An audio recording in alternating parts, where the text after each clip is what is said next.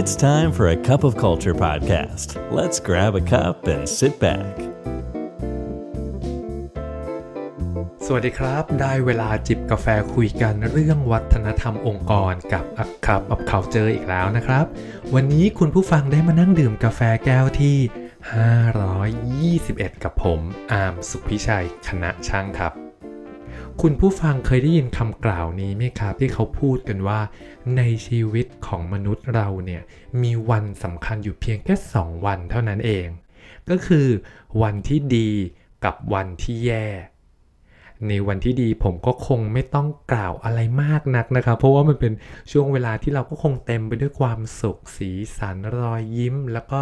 เรื่องของจิตใจก็คงเบิกบานน่าดู ทีนี้ในทางตรงกันข้ามล่ะ หากวันนั้นเนี่ยมันกลายเป็นวันที่แย่ เราก็คงพยายามที่จะมองหาใครสักคนหนึ่งใช่ไหมครับ เพื่อที่จะพูดคุย หรือเพื่อที่จะนั่งข้างๆ เพื่อที่จะเติมเต็มกำลังใจกัน แต่หากดันในวันที่เราต้องการใครสักคนเนี่ยวันนั้นคนรอบตัวเราก็อยู่ในสภาวะที่ย่ำแย่ไม่ต่างจากเราเหมือนกันเนี่ยฮะคำถามที่ตามมาคือ เอแล้วมันจะไปยังไงต่อกันดีล่ะ เรื่องราวที่เราจะคุยกันในวันนี้นะครับ ผมขออนุญาตโฟกัสไปที่ในมุมขององค์กรในมุมของทีมงาน และก็การทำงานร่วมกันกับผู้คนก่อนนะครับ ทีนี้ในเรื่องนี้เนี่ยผมก็ไปเจอบทความชิ้นหนึ่งจาก Fast Company ครับเขากล่าวว่าก่อนที่เราเนี่ยจะปล่อยให้สถานการณ์เชิงลบเนี่ยเกิดขึ้นกับทีมงานของเราทำไมเราไม่เริ่มต้นจากการอ่านสัญญาณของทีมงานให้เป็นก่อน ก่อนที่จะปล่อยให้ทีมของเราเนี่ยเผชิญกับสภาวะเบิร์นเอาท์หมดไฟ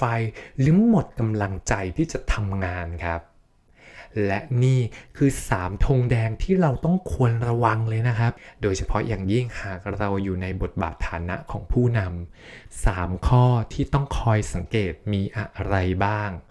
เรามาฟังไปพร้อมๆกันเลยครับ ข้อที่ 1 มีอาการเฉยชาไม่แยแส คุณเคยประชุมในช่วงบ่ายวันศุกร์หรือเปล่าครับ การประชุมในช่วงบ่ายวันศุกร์เนี่ยบอกเลยว่าเป็นอะไรที่แบบว่าเออพูดว่าเป็นนรกสำหรับหลาย ๆ คนเลยนะครับ เพราะว่าการประชุมมักจะเป็นไปในทิศทางที่แบบแต่ละคนเนี่ยเริ่มไม่มีพลังงานกันแล้วนะครับ เพราะว่าถือว่าเป็นวันสุดท้ายของสัปดาห์นะครับ ทีมงานก็อาจจะรู้สึกว่าเออเริ่มไหลไปไหลมานะครับ ขอความคิดเห็นอะไรก็อาจจะมีส่วนร่วมน้อยมาก ๆ เลย แต่ทีนี้ผมอยากจะบอกแบบนี้ครับว่า ถ้าเกิดอาการแบบนี้มันเกิดขึ้นในวันศุกร์เนี่ย ผมว่ามันไม่น่าจะใช่เรื่องแปลกอะไรนะครับ เพราะว่ามันก็เหมือน เป็นเป็นช่วงท้ายๆของสัปดาห์แล้วคนมันก็หมดแรงเป็นเป็นปกติเนาะผมว่าการปล่อยให้คนได้กลับบ้านไปพักผ่อนแล้ว ให้เขาไปชาร์จพลังกลับมาใหม่ในวันจันทร์เนี่ยดูจะเป็นตัวเลือกที่ดีกว่า แต่แต่หากว่าสัญญาณเหล่านี้มันเกิดขึ้นในทุกๆการประชุมล่ะครับ เริ่มไม่ได้เป็นแค่เฉพาะบ่ายวันศุกร์ละแต่ในทุกมีติ้งทีมงานของเรา มีส่วนร่วมน้อยออพูดอะไรก็เอออห่อหมกตามนั้น ไม่ค่อยกล้าออกความคิดเห็น หรือว่ามีอาการแบบหมดแรงอยู่เสมอเนี่ยในบทความของ Fast Company เนี่ยเขาบอกว่านี่อาจเป็นสัญญาณเตือนก็ได้นะครับว่าทีมงานของเรากำลังเข้าใกล้จุดที่เรียกว่าภาวะหมดไฟแล้วครับ อันนี้คือข้อที่ 1นนะครับ ข้อที่ 2 ไม่ใส่ใจรายละเอียด ไม่ใช่ทุกองค์กรนะครับ จะเต็มไปด้วยสัญญาณแห่งความสุข ยิ่งในสภาวะที่ต้องทำงานแบบ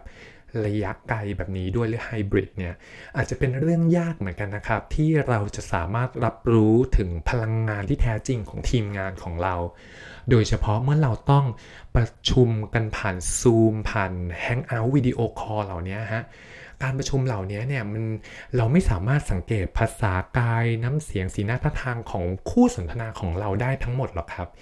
ยิ่งหาก ทีมงานของเราเป็นกลุ่มคนประเภทที่ไม่ค่อยชอบเรียกร้องความสนใจ ไม่ค่อยเปิดเผยอารมณ์ความรู้สึกของตัวเขาเองด้วยเนี่ยฮะก็จะยิ่งยากกันเข้าไปใหญ่เลย แต่ทีนี้การสังเกตสัญญาณบางอย่างจากทีมงานของเราก็อาจจะสามารถสังเกตได้อย่างเช่น โครงการที่เขารับผิดชอบอยู่เนี่ยมีการเคลื่อนไหวน้อย มีรายละเอียด เล็กน้อยที่ผิดพลาดหรือถูกมองข้ามมากมาย หรือแม้แต่งานที่เรามอบหมายเขาไปเนี่ยครับ ไม่ค่อยจะสำเร็จตามเวลาเท่าไหร่ หรือการที่เขาจะต้องฟีดแบ็กกลับมาหาคุณหรือว่าติดต่อกลับมาหาคุณก็น้อยมากๆเนี่ยฮะนี่อาจเป็นสัญญาณเตือนหนึ่งนะครับ ที่ว่าเฮ้ยทีมอาจจะเริ่มเกิดภาวะหมดไฟ คุณอาจจะต้องรีบเข้าไปชาร์จ เข้าไปพูดคุยและใส่ใจพนักงานได้เพิ่มมากขึ้นครับ ข้อที่ 3 เติมเชื้อเพลิงในทุกกองไฟ จุดสำคัญของความยืดหยุ่นในที่ทำงานนะครับ ก็คือความสามารถในการที่เราเนี่ยรับรู้สถานการณ์ปัจจุบันของทีมงานของเราหรือว่าของ ภาพรวมเนี่ยว่ามันกำลังจะไปในทิศทางใดนะครับ เพื่อที่เราจะได้มองหาวิธีการที่จะมาป้องกันจากปัญหาเล็กไม่ให้กลายเป็นปัญหาใหญ่ที่ลุกลาม ทีนี้ในทางตรงกันข้าม หากทีมงานของเราเนี่ยมักจะเป็นประเภทที่ชอบ โอ้ทำให้เรื่องเล็กมันกลายเป็นเรื่องใหญ่เนี่ย ย่อมไม่ดีต่อคนในภาพรวมขององค์กรแน่นอนเลยครับ เพราะว่าผู้คนเนี่ยจะเริ่มเกิดความวิตกกังวล ความกลัวแล้วก็ความขับข้องใจแล้วว่า เฮ้ยตกลงมันจะไปในทิศทางไหนกันแน่นะ ฉะนั้นสิ่งสำคัญก็คือ การที่เราเนี่ยควรจะมีวัฒนธรรมแห่งการเรียนรู้ซึ่งกันและกันครับ แล้วก็การเปิดโอกาสให้มีการฟีดแบ็ก รวมถึงมีการเตรียมพร้อมกับการรับมือกับปัญหาที่อาจเกิดขึ้นล่วงหน้าฮะสิ่งนี้เนี่ยจะทำให้เราเนี่ยสามารถช่วยลดพลังงานทางลบ ที่อาจจะเกิดขึ้นจากสถานการณ์ตึงเครียดต่างๆ ในองค์กรได้ ซึ่งทีมงานทุกคนก็จะได้มีโอกาสในการเรียนรู้ข้อผิดพลาดจากตรงจุดนี้ด้วยเช่นกันครับ จบไปเรียบร้อยแล้วกับทั้ง 3 ข้อนะครับ เดี๋ยวผมขอทบทวนให้อีกครั้งหนึ่งนะครับว่า 3 ข้อที่เป็นธงแดงเตือนสัญญาณภาวะหมดไฟของทีมงานเราเนี่ยมีอะไรบ้าง ข้อที่1ครับมีอาการเฉยชาไม่แยแส ข้อที่ 2 ครับ เริ่มไม่ใส่ใจรายละเอียดและแล้วก็ข้อสุดท้ายครับ ชอบเติมเชื้อเพลิงในทุกกองไฟเลย ก็ ทั้งหมดนี้นะครับ ก็นำพาไปสู่บทสรุปที่ว่า ในฐานะที่เราเป็นผู้นำครับ และเราก็มีหน้าที่ตรงในการที่จะรับผิดชอบทีม การหมั่นคอยสังเกตสถานการณ์ หรือคอยตรวจสอบสภาวะหมดไฟของทีมงานเราอยู่สม่ำเสมอเนี่ยก็อาจจะช่วยทีมงานของเราเนี่ยได้รับการเติมเต็มกำลังใจนะครับ แล้วก็จะได้มีประสิทธิภาพในการทำงานร่วมกันต่อไปได้ ก็เชียร์นะครับให้ทั้งตัวเราแล้วก็ทีมงานของเราเนี่ยพยายามปรับเปลี่ยนพลังงานเชิงลบ ให้ไปสู่พลังงานเชิงบวกให้ได้มากที่สุดครับ สำหรับกาแฟแก้วนี้ก็หมดเรียบร้อยแล้วครับ อย่าลืมนะครับว่าไม่ว่าเราจะตั้งใจหรือไม่ก็ตาม วัฒนธรรมองค์กรก็เกิดขึ้นอยู่ดีครับทำไมเราไม่มาสร้างวัฒนธรรมในแบบที่เราอยากเห็นกันล่ะครับสำหรับวันนี้สวัสดีครับ And that's today's Cup of Culture. See you again next time.